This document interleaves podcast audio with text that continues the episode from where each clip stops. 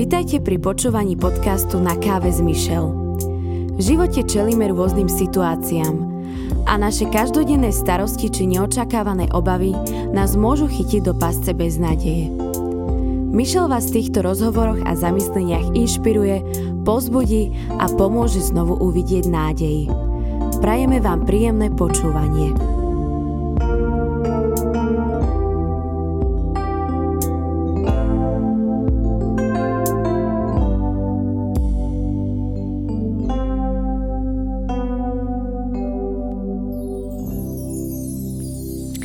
Aký by ste boli radšej? Oslnivo múdry, anielsky dobrý alebo nebodaj božsky krásny? Toto sa kedysi pýtala moja obľúbená literárna postava Anna zo Zeleného domu, ktorá mala okrem bujnej fantázie aj ríšové vlasy. A ja sa vás to dnes pýtať nebudem, pretože sa spolieham na to, že vaša odpoveď je, že by ste boli najradšej oslnivo múdri. A prečo? Lebo práve táto epizóda podcastu Na káve s Michel, pri ktorej vás mimochodom aj vítam, sa bude zaoberať múdrosťou. A keby sme si dali do Google nejaké také slova ako múdrosť alebo citáty, tak by sme toho našli veľmi veľa. A je naozaj až neskutočné, že koľko citátov vzniklo na slovo múdro, že čo to múdrosť je a kto múdry človek je. Ale ak chceme ísť naozaj tak hlbšie a naozaj pochopiť nielen to, že čo múdro znamená, ale aj aká je dôležitá, tak najlepšie je vždy pozrieť sa do Biblie. Pretože Boh vynašil múdrosť a aj do tých slov, ktoré sú napísané tisíc ročia, tak je vložená obrovská múdrosť. Veď jedna kniha sa volá Kniha prísloví, v ktorej by ste našli toľko vecí, že čo je múdre a čo naopak hlúpe. A ja by som tiež mohla o tomto veľmi veľa hovoriť, ale nebudem, pretože dnešnú epizódu som nazvala, že 4 znaky múdreho človeka. Tak sa poďme na ne spoločne pozrieť. Takým prvým znakom, čo robí múdry človek je, že múdry človek sa skrýva pred nebezpečenstvom. A áno, aj v prísloviach je k tomu verš, že múdry človek zbada nebezpečenstvo a ukrie sa, ale hlúpy človek ide ďalej a doplatí na to. V praxi to je trošku také zložitejšie, pretože pri tomto verši som si vždy predstavovala nejakého takého človeka, ktorý niekde kráča a zrazu zbada nejaké také divoké zviera, možno medvedia alebo leva. A asi je zrejme, že každý by sa v takomto prípade skryl. Ale tie nebezpečenstvá, ktoré na nás číhajú v každodennom živote, sú veľakrát také skryté a možno, že by sme ani nepovedali, že toto je nebezpečné. Ale práve na to potrebujeme tú múdrosť, aby nás na to upozornila.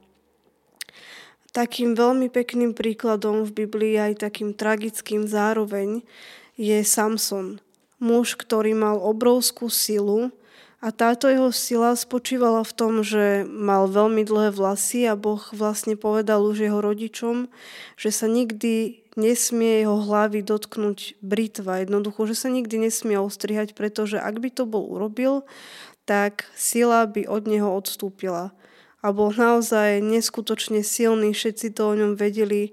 Ten, keby aj zbadal nejakého leva alebo medvedia, tak ten by si s ním veľmi ľahko poradil a aj si poradil ale neporadil si s jednou ženou, ktorá pre neho predstavovala nebezpečenstvo. A táto žena sa volala Delila a bolo to v takom čase, kedy vlastne chceli filištínci, čo bol nepriateľský národ Izraela, tak chceli tohoto Samsona veľmi dolapiť. A všimli si, že do Delily je zalúbený, tak samozrejme vymysleli plán, že práve ona musí zistiť, v čom spočíva tá jeho obrovská sila. A tak samozrejme ona do neho dobiedzala.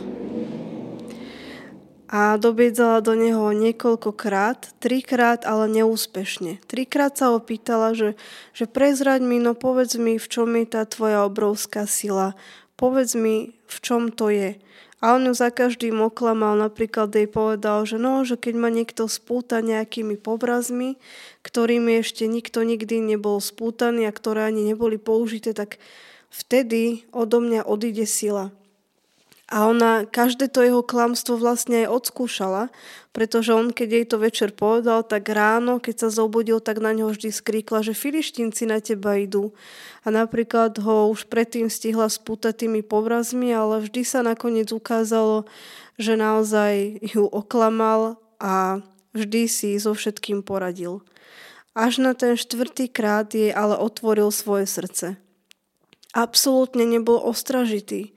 Napríklad si vôbec nekladol otázku, že prečo to chce tak veľmi vedieť a vôbec za tým nevidel žiadne riziko. A tak jej povedal, že jeho veľká sila teda spočíva vo vlasoch. A čo sa stalo? Na druhý deň tiež na ňo takto skríkla, že filištínci na teba idú a on si myslel, že znova to bude len o tom, že niečo urobí a bude zrazu po probléme. Lenže nevedel, že už má po vlasoch a tiež nevedel, že v tom momente naozaj sa všetko pre neho skončilo. A tak sa stalo, že zo silného muža bol zrazu slabý.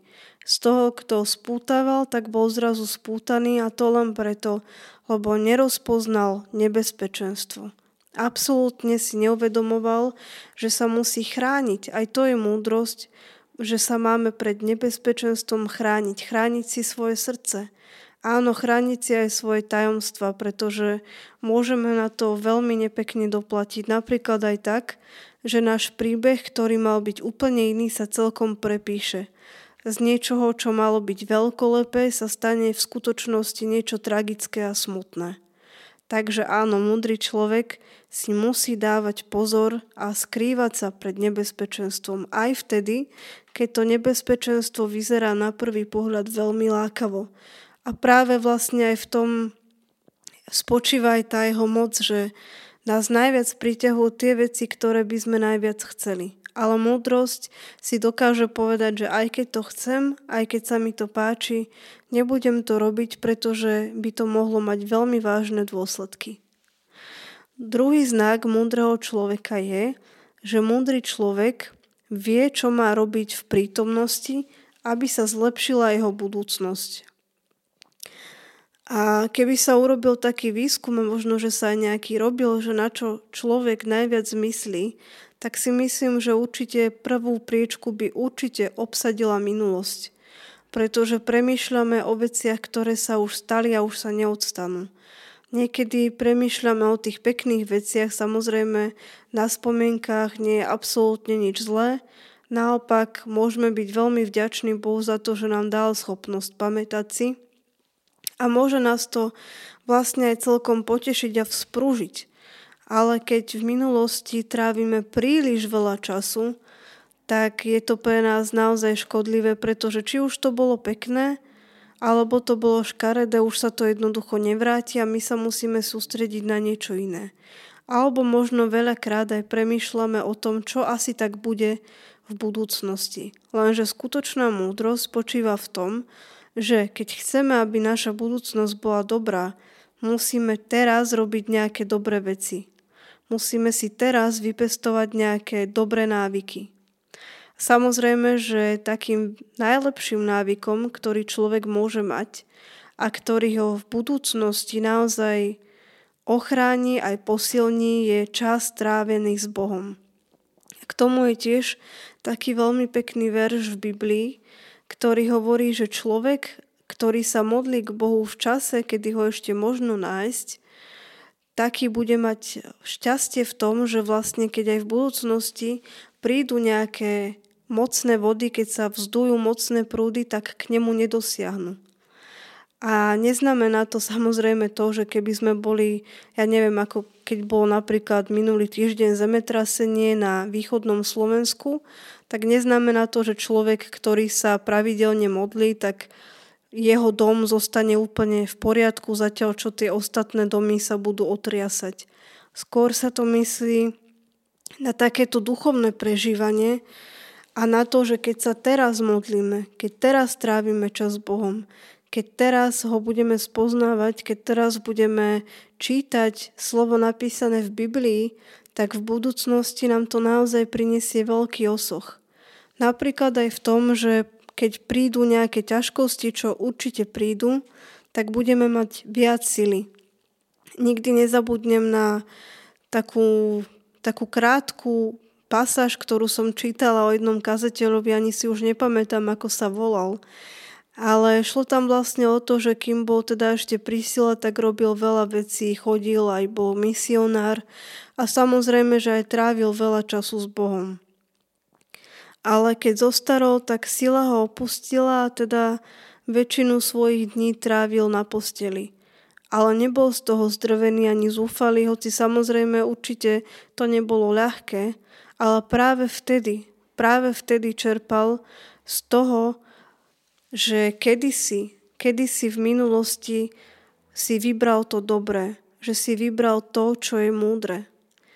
Veľmi takou dôležitou oblasťou je v tomto aj to, že aj máme čas tráviť s ľuďmi, pretože ak chceme, aby v budúcnosti boli naše vzťahy dobré, záleží práve teraz. Teraz záleží na tom, čo budeme robiť. Keď chceme, aby ak nás pri, prichytí nejaké prekvapenie alebo nás zastihne nejako v takom úžase, veď to je koniec koncov špecialita prekvapení, že ich nikdy nečakáme, ale ak chceme sa vyvarovať toho, že, že keď príde na nás nejaká veľmi ťažká správa alebo niečo naozaj veľmi šokujúce, ak sa chceme vyvarovať toho, aby sme spadli, aby sme boli takí bezradní a zúfali, tak takisto máme jednu veľkú možnosť a to je to, že a je to teraz také moje obľúbené, kedy v knihe Žalmov vlastne žalmista píše, že si neustále predstavuje, že Boh mu je po. A pre neho to znamenalo to, ako tam píše, že sa neskláti. V budúcnosti sa kvôli tomuto neskláti, nespadne, nezostane niekde ležať. Pretože stále aj v budúcnosti si kvôli tomu, čo robí teraz, zachová to presvedčenie a istotu, že Boh je s ním. Ďalšou vecou, alebo teda tou treťou kvalitou, ktorú by mal mať múdry človek je, že múdry človek sa poučuje z chýb. No a k tomuto je tiež taký verš v Biblii, ktorý neviem, ako by som ho nazvala, je poučný, aj keď sa nám možno na prvý pohľad nebude páčiť. Veľmi dobre si pamätám, keď som ho tak mala v takom inom svetle minulý rok. Určite všetci veľmi dobre poznáte, keď sa nám v živote vyskytujú situácie, že chodíme stále okolo rovnakej hory. Stále ako keby chodíme do toho istého kruhu a robíme tie isté chyby a tie isté rozhodnutia, ktoré nás potom ale dostávajú do problémov. A presne v takomto rozpoložení som bola ja minulý rok, asi v apríli a myslela som si, že tentokrát, tentokrát to dopadne dobre. No a potom, keď som si otvorila Bibliu, tak tam bol taký verš Biblie, takisto z knihy príslovy, kde sa písalo, že tak, ako sa umýta svinia vracia k svojmu vývratku, tak sa hlupák vracia k svojej chybe. Áno, my si mnohokrát môžeme myslieť, že takéto znovu skúšanie znovu urobenie toho istého, že nám prinesie iný výsledok. Ako keby rovnaký príbeh nám má priniesť iný záver. A možno si veľakrát myslíme aj, že sme v tomto taký veľkorysí a optimistický a pozitívny, ale Biblia o tom hovorí veľmi jasne, že nie sme ani jedno z toho. Sme v skutočnosti hlúpi, keď toto robíme a múdre je sa poučiť zo svojich chýb a viac ich neopakovať, pretože jedine vtedy prelomíme ten kruh a budeme môcť pokračovať v našich životoch tak, ako aj pokračovať máme. My totiž nie sme stvorení na to, aby sme chodili do jedného kruhu alebo aby sme chodili do, do tých istých vôd, aby sme stále chodili okolo tej istej hory. My sme stvorení na to, aby sme kráčali vpred a aby sme plnili ten cieľ a to posolstvo, pre ktoré sme sa vlastne narodili. No a posledná vec v tejto súvislosti je, že múdry človek vie, prečo má plakať. Vysvetlím to asi na takom príklade, keď pán Ježiš ako Boží syn išiel na kríž a keď ho teda viedli na smrť, tak ho videli ženy. Ženy, ktoré ho predtým samozrejme videli, takisto ho počuli, počuli ho, ako vyučuje, videli ho, ako robí rôzne zázraky a mohli si z toho, ako žil, zobrať obrovské, obrovské benefity pre svoj život. A keď ho takto videli kráčať na smrť, tak plakali. Ale on im vtedy povedal, aby neplakali nad ním, ale aby plakali nad sebou a nad svojimi hriechmi. Pre mňa to znamená toľko a veľakrát sa mi to aj tak potvrdzuje, že naozaj sú veci v našich životoch, ktoré by sme si mali tak upratať, pretože naozaj trápime sa nad tým, nad čím by sme sa nemali trápiť. A to, prečo by sme sa mali trápiť alebo nad čím by sme sa mali zamýšľať, tak to nechávame v úzadí. Ukončím to jedným ešte príbehom muža, ktorý sa volal Saul. A tento Saul bol veľmi pekný na pohľad a stratili sa oslice. Oslice jeho otca a on sa ich vybral hľadať aj spolu so svojim sluhom. A tak chodili od jedného miesta k druhému a absolútne si nevedeli dať rady. Až potom jeho sluha navrhol, že poďme sa tuto spýtať jedného proroka, ktorý práve v týchto miestach žije. Možno on nám povie, kde sú tie oslice. No a tak Saul poslúchol a išli k prorokovi, ktorý sa volal Samuel a ten mu vtedy povedal takú zaujímavú vec Saulovi, že samozrejme ho aj tak uistil, že oslice sa už našli, ale zároveň mu povedal, že sa nemá trápiť nad oslicami, ale skôr by ho malo zaujímať, čo bude s ním. Naznačoval mu, že by ho mali viac trápiť iné záležitosti. A to konkrétne také, že Boh si pre neho vybral, že bude kráľom. Takže áno, metaforicky povedané, niekedy nás trápia oslice, namiesto toho, aby nás trápili kráľovské záležitosti. A myslím, že každý z nás vie, v čom spočívajú tie jeho priority alebo ako ich má upratané a možno aj si uvedomuje, že to nie je práve najlepší spôsob. Preto je múdre plakať nad tým, nad čím treba a hľadať to, čo je skutočne dôležité, aby sme nepremárnili ani jeden jediný deň. Aj to je vlastne múdrosť.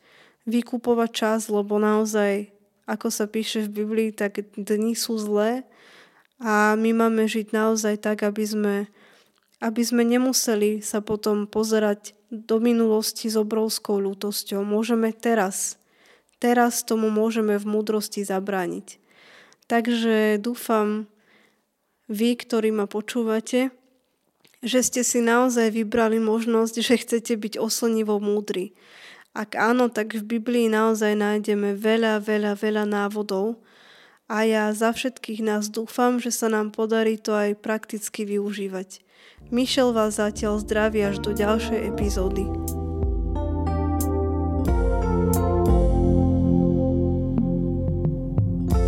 Sme radi, že ste si vypočuli podcast Na káve s Mišel. Tento podcast podporuje Evanielická církev metodistická, zbor víťazstvo v Trnave, ktorého súčasťou je aj Mišel. Veríme, že vás oslovil a v blízkej dobe vás pozývame vypočuť si ďalší diel.